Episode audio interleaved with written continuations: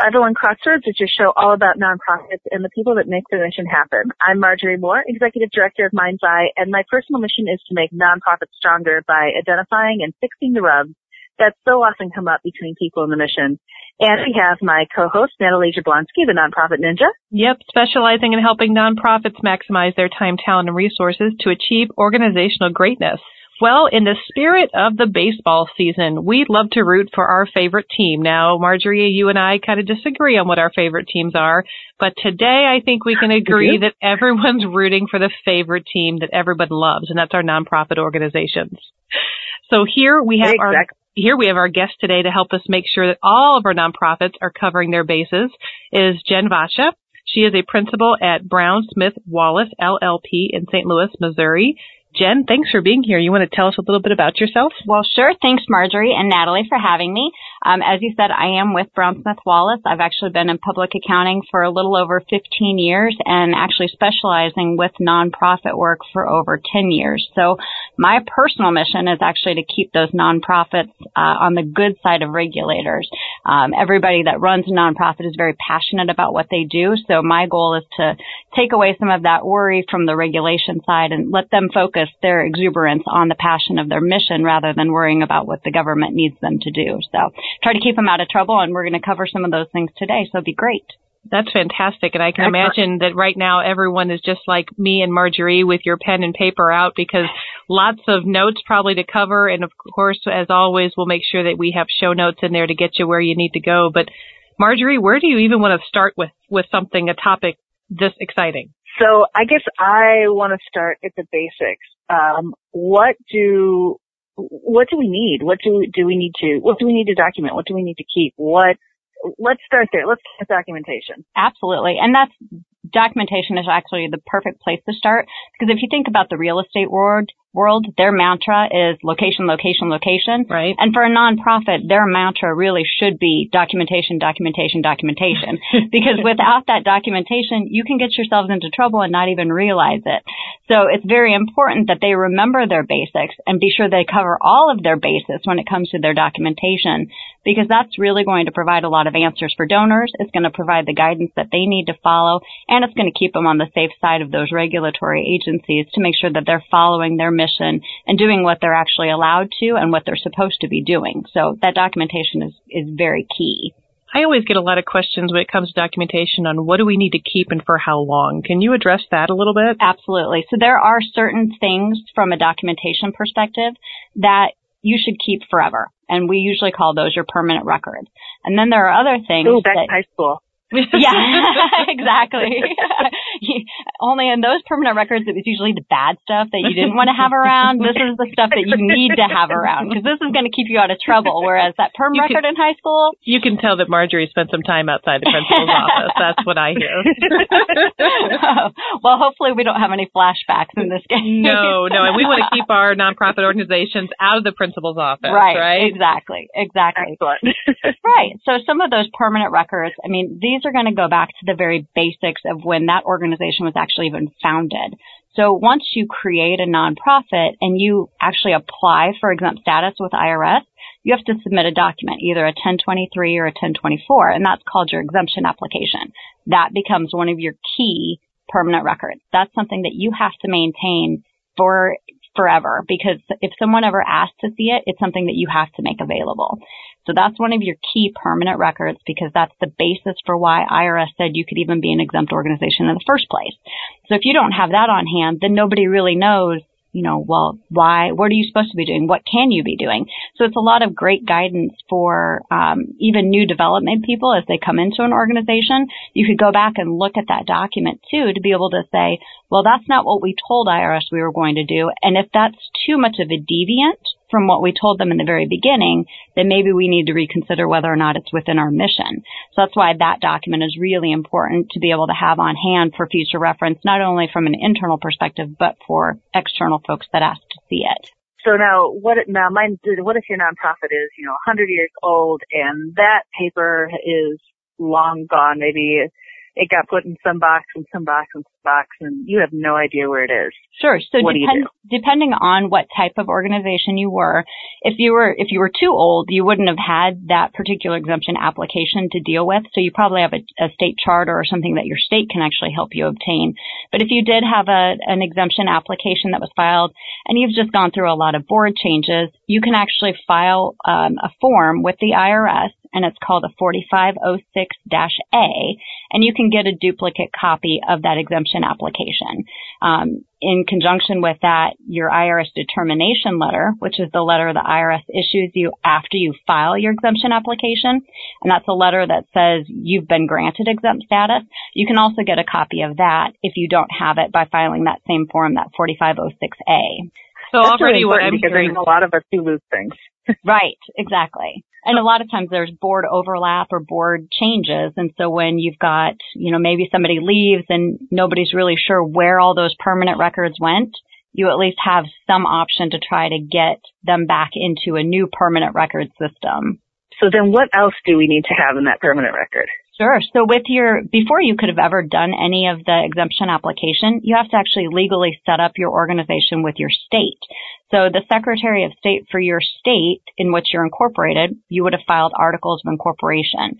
And so you want to keep that as part of your permanent records as well. Um, if you can't find your, your attorney's drafted copy, you usually can download a copy from your state secretary of state's website. Um, Missouri does a nice job with having all that information online through their website. I'm pretty sure Illinois does the same. So if you don't see it available through the state's online portals, you can usually contact the states and try to get a copy of that document as well. Internally, uh, you may have also created bylaws when you were setting up the organization, and uh, that would give you um, so your bylaws would tell you you know how you're supposed to be operating and what you're supposed to be doing. That's another document that you would want to keep in those permanent files as well. The thing that always confuses me with bylaws is you have these are the ways that you are supposed to operate your organization, and it tells you kind of the basic rules and regulations of how you're going to operate. Right. Who is responsible for governing the bylaws? Is it the board? Is it the president and CEO? Is it a combination of both? Does it depend on how your bylaws are written? It can depend on how the bylaws are written, which is a great point. Typically, it's the board of directors because that's the governing body of the organization. Um, but your bylaws may say who has, uh, your bylaws should say who has the ability to amend the articles and how changes can be made. So you do really have to pay attention to all the clauses and articles that are in the bylaws because it might state you know, some that are very strict and they don't really want a lot of changes will say at least a 75% vote to positively change those bylaws. So it is, you do want to pay attention to what the document specifically says, but typically it is the board of directors responsible for governing and making sure that they're complied with. So that I would think that one of the things you'd want to do if you were orienting a new board member was to make sure that they had a copy of the bylaws and to review those with them and ask any answer any questions they Absolutely. might have. Absolutely. Yeah. It's a great idea to have, you know, some organizations put together a board book for onboarding new board members and that's going to be way outside the scope of what we'll talk about today, but that's a great thing to have in there is the the bylaws and your articles of incorporation as well as any internal policies that they're expected to comply with. I have one more question about bylaws before we move on to policies. How important is it to keep every version of the bylaws that ever was? Because I know a lot of boards do make changes frequently. Do do we need to keep every every version of it, or maybe just the first and the last?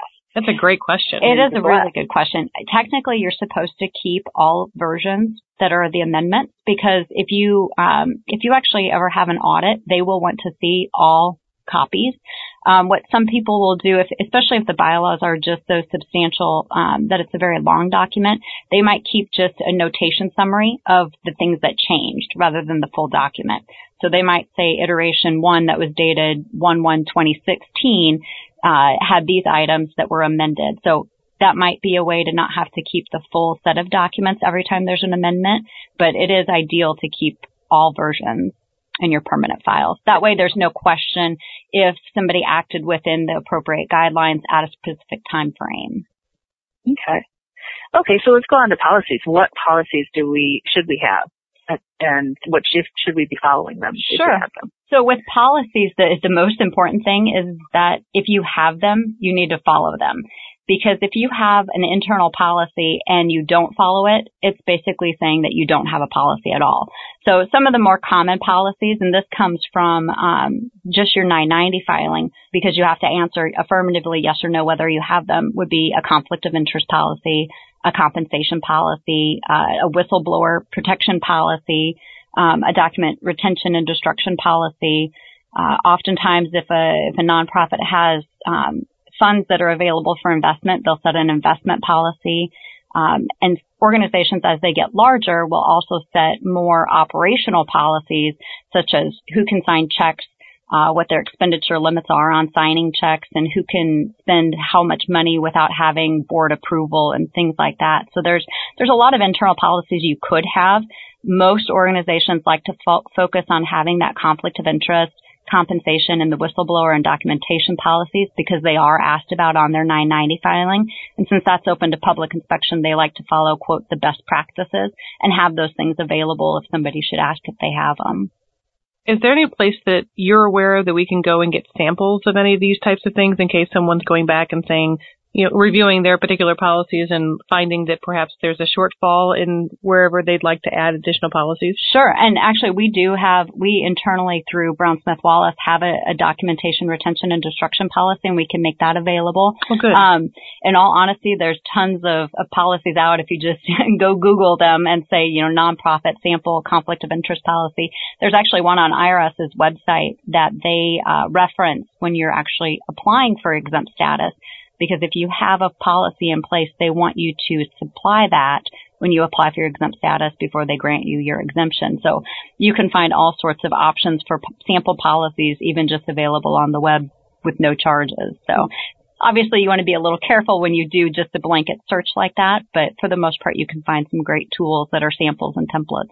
Great. So maybe what we'll do is for our listeners, we'll get the sample from Brown Smith Wallace that sure. you mentioned. We'll put that in our show notes and have that available for them. Perfect. That'd be great. Fantastic. What about uh, board and committee meeting minutes? I always hear conflicts from different nonprofits who say, well, we have to have our board minutes, but our committee minutes, meaning the committees of the board, not right. not our ad hoc committees that come up and say, you know, we're going to have a Christmas party for our staff. Right. you know, official right. committee minutes. Oh, we don't need official minutes for those. And I hear other people who say, no, you have to have both and they both have to be approved based on their bylaws. And so what is your, what is your take on this? It is a, it's a, it's a messy little situation because you do need to have those board minutes. The committee meeting minutes, again, it comes up on the IRS 990 form. It says there's a question that asks you, do you keep minutes? So if you keep them, you want to obviously follow your policies that you're doing them, you're getting them approved by the next board meeting and, and all of that, whatever your policies are internally. Um, board minutes, absolutely. Those you have to have. That's just part of good governance. So oftentimes what comes into play is that committee meeting minutes are deemed to be underneath the best practice, same as the board minutes. So while some folks say they're not maybe as important, it's still a best practice to go ahead and have those because again, it's going to answer any questions as to who gave authority to do something or whether or not something actually was granted authority and who gave that authority to make sure that nobody, you know, oversteps their bounds. So committee meetings, you know, you could probably go one or one or two ways on it, but best practice you'd go I would recommend having them. Now, Marjorie, I'm curious. So when you are looking at board minutes, who takes board minutes for your organization? Is it the secretary of the board or is it the CEO? Yeah, for for us it's the secretary because yeah. let me tell you, if the uh, CEO did it in our organization, uh, we wouldn't have minutes. they, would be very um, short. Because I've heard yeah, both, depending I, on the nonprofit. So right. Yeah, I see. I don't know how a CEO takes them because honestly, no. I'm so busy paying attention to who's promising what and who's telling me they're going to do this. it's stuff that you don't necessarily want in the minutes, but like all these side conversations that are also happening that in my notes of everything that I've promised to have done that I don't I don't know how I would have time to do minutes too. So now I always go back and look at the secretary's minutes to make sure that her version of the conversation is the same as my version of the conversation. And then if it's not, we talk about it. But you know, because and I think it's good to have two eyes on that. But yeah, definitely, I think a board secretary and it, on committees too. Committee members should be taking responsibility for that. Um, I always say that it's the staff's job to enable the volunteers to do the mission, and you know that's that's certainly part of part of that. And I would think as a best practice, at the very least, if you have a staff member, whether that be a, a designated staff member or um, a CEO or whoever it might be, mm-hmm. if, that they're the ones taking the minutes, that the secretary should be signing off and approving those minutes. Correct. I would agree with that. Good. I would agree.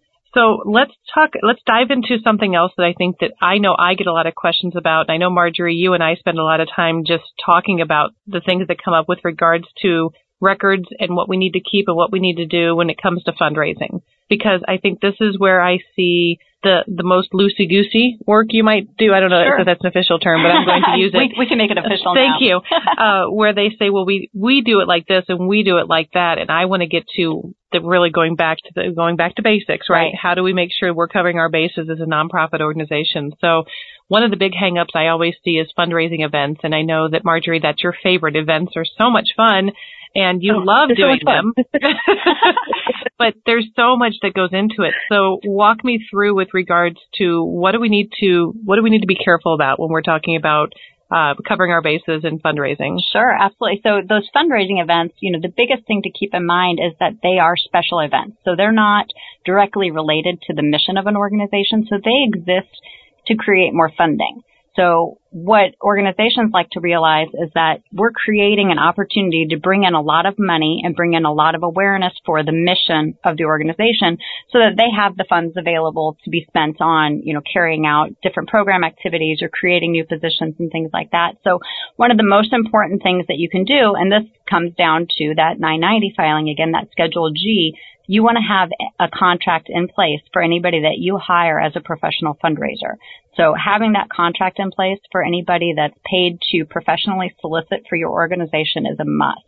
Um, and that's something that you absolutely need to keep and, and have available and, you know, have all those details fine tuned. Now, are you talking about a third party? Third party. Okay, so if we have someone on our staff, who is that? That's not what we're talking about. Not necessarily. Okay. Now, if you hire a grant writer, though, mm-hmm. that is maybe, uh, hired solely to do specific fundraising for, you know, a set time frame or a, a, specific event, that potentially could be included in this. So under contractual agreement. Under contractual agreement, okay. right? Because it's going to answer any questions as to who has the authority to do what. So specifically when we think about that Schedule G for the 990, it looks at, it's more designed for the professional fundraisers where they're doing maybe telecom calls, um, who has the authority to to actually collect the money and then who's getting the money turned over to the nonprofit. So the specifics of those contracts really govern, um, you know, who has what responsibilities. So it's very important to have those contracts available mm-hmm. so that way you can answer those questions correctly on that Schedule G.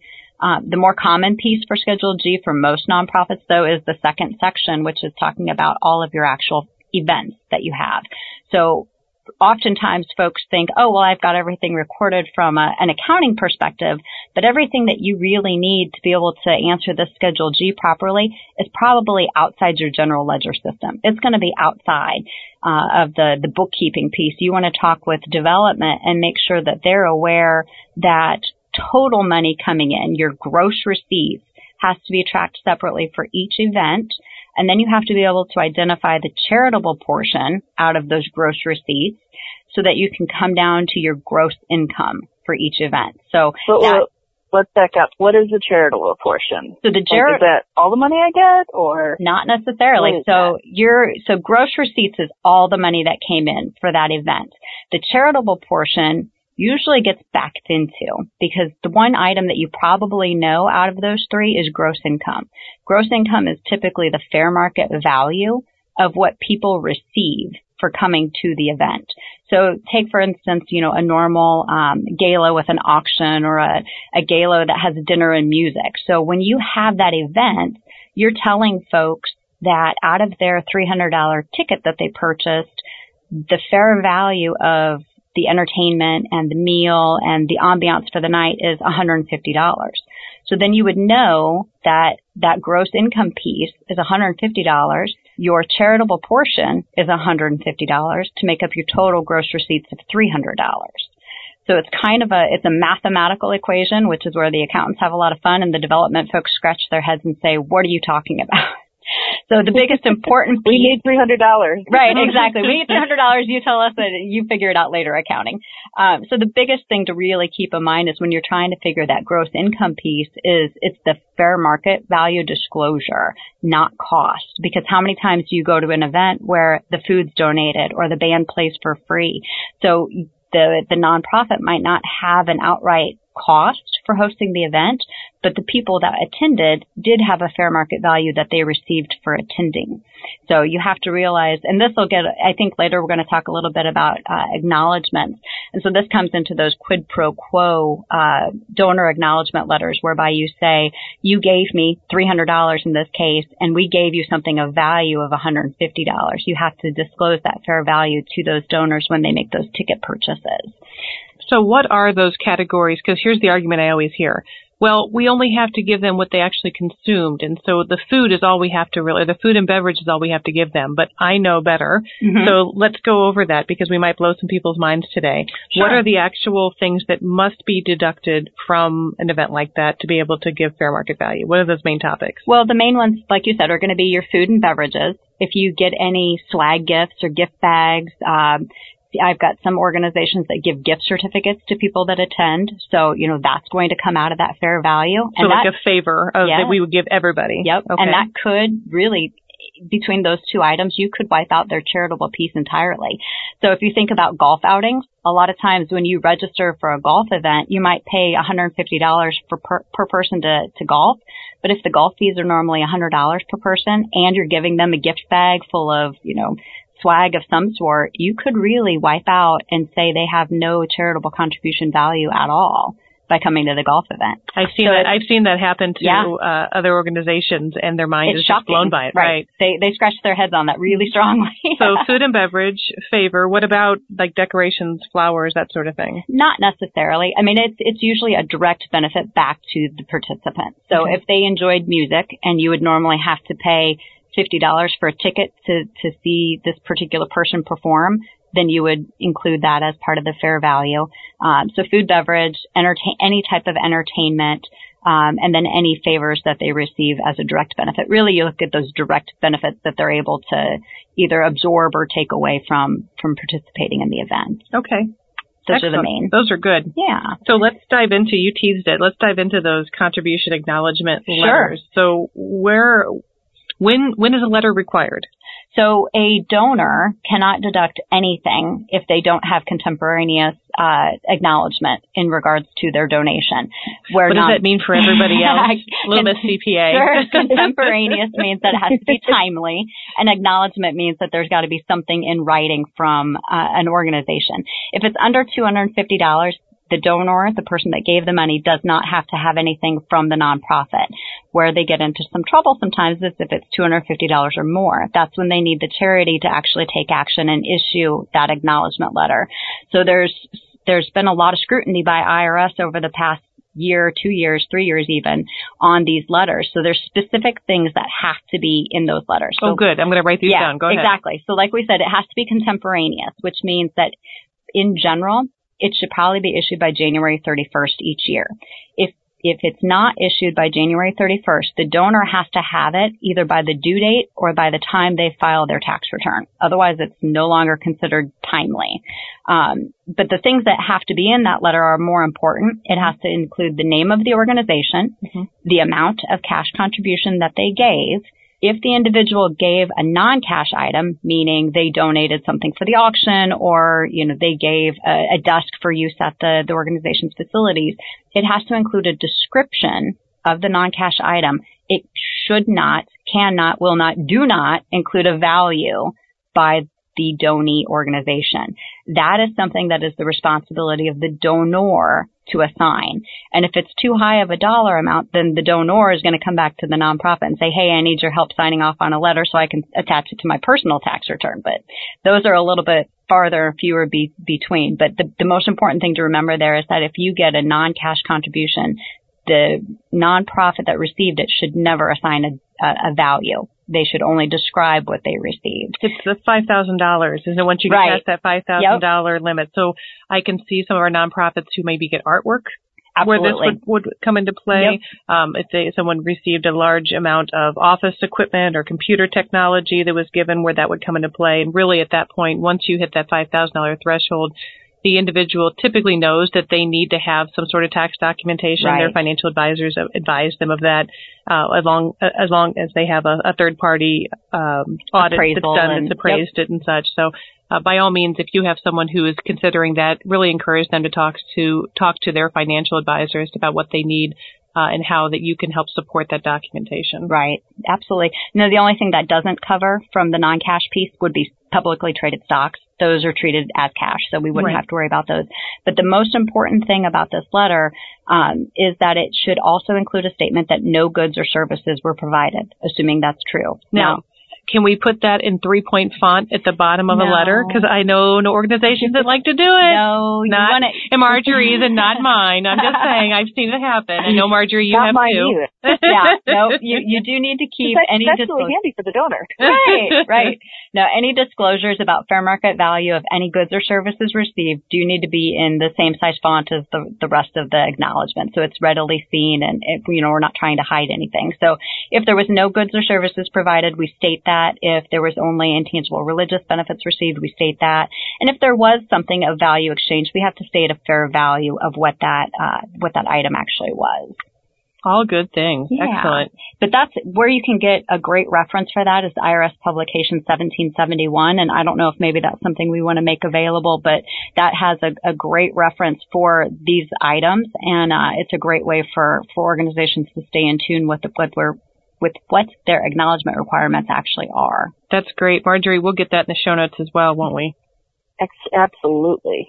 Um, now, I think I think we are almost out of time. Um, Jen, I, I hope that you come back and talk to us a little bit more about some other stuff. I know that there's a lot of stuff here we didn't get a chance to, but you know, nonprofits exist to fulfill a public good. They're run by people that are passionate about their cause.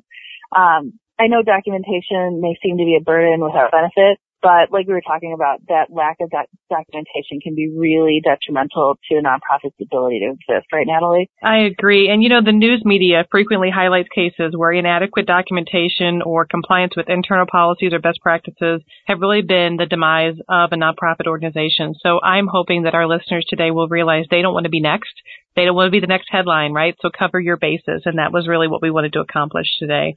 Hey, Jen, thanks for joining us today. I want to know because I'm sure that everyone's going to want to know how they can learn more about these important topics, uh, like the things that we covered today. And I know that we just scratched the surface, but where do they go next? How can they learn more besides just, of, course, that Marjorie are going to, and I are going to try to get you to come back on our show. Perfect. Well, Uh, I so appreciate that. Where can they go next? Absolutely. Well, I tell you what, one great thing about Brown Smith Wallace is that we really focus on serving the nonprofits as an industry. So what we do is we actually host a quarterly nonprofit speaker series to help nonprofit organizations stay informed on various topics. Um, we actually have a session coming up here at the end of August. It's or yeah, it's August 31st. Um, you'll get one free hour of CPE. Come join us for breakfast. Um, we'd love for you to come and hear about this topic, which is called Circumvent the Storm. Um, like I said, it's August 31st, 7:15 a.m. in the morning. So if if anybody's an early Rise bird, and shine. right, right. But like we've talked about, nonprofits face unique financial considerations and operational challenges. So what Tony Munns in our advisory service practice is going to do is help organizations identify those vulnerabilities and hopefully try to mitigate some of those risks so that you're not so exposed and that, you know, maybe you don't become the next breach in the news or subject to ransomware or you don't have data security issues. So Tony's going to hopefully help address some of those ideas um, and help the current generation of nonprofits circumvent the storm of all of those vulnerabilities. Great. We'll get that information on our Facebook page. I appreciate you being here. Absolutely. And Jen, where can we, uh, what's a good way for our listeners to connect with you if they want more information? Oh, absolutely. Um, you can find us on our website, which is bswllc.com. Um, you can also search me out on LinkedIn. Um, I'm pretty active on the LinkedIn environment, so that'd be a great way to connect as well. Great. We'll get those attached to our Facebook page as well. Thanks so much, Jen. All right. Thanks for having me. Thank you for joining us on 501 Crossroads. 501 Crossroads is recorded at the studios of Mind's Eye Radio and is produced and hosted by me, Natalie Jablonski. And me, Marjorie Moore. Mike Curtis is our sound engineer. Please go to iTunes or Stitcher or your favorite app. Make sure you subscribe and leave us some feedback so others can find us and we know what you want to hear about. Thanks, Jen, for being here with us. And remember, you can find us on Facebook at 501 Crossroads. Thank you for listening. And remember, we are all working towards the same outcomes.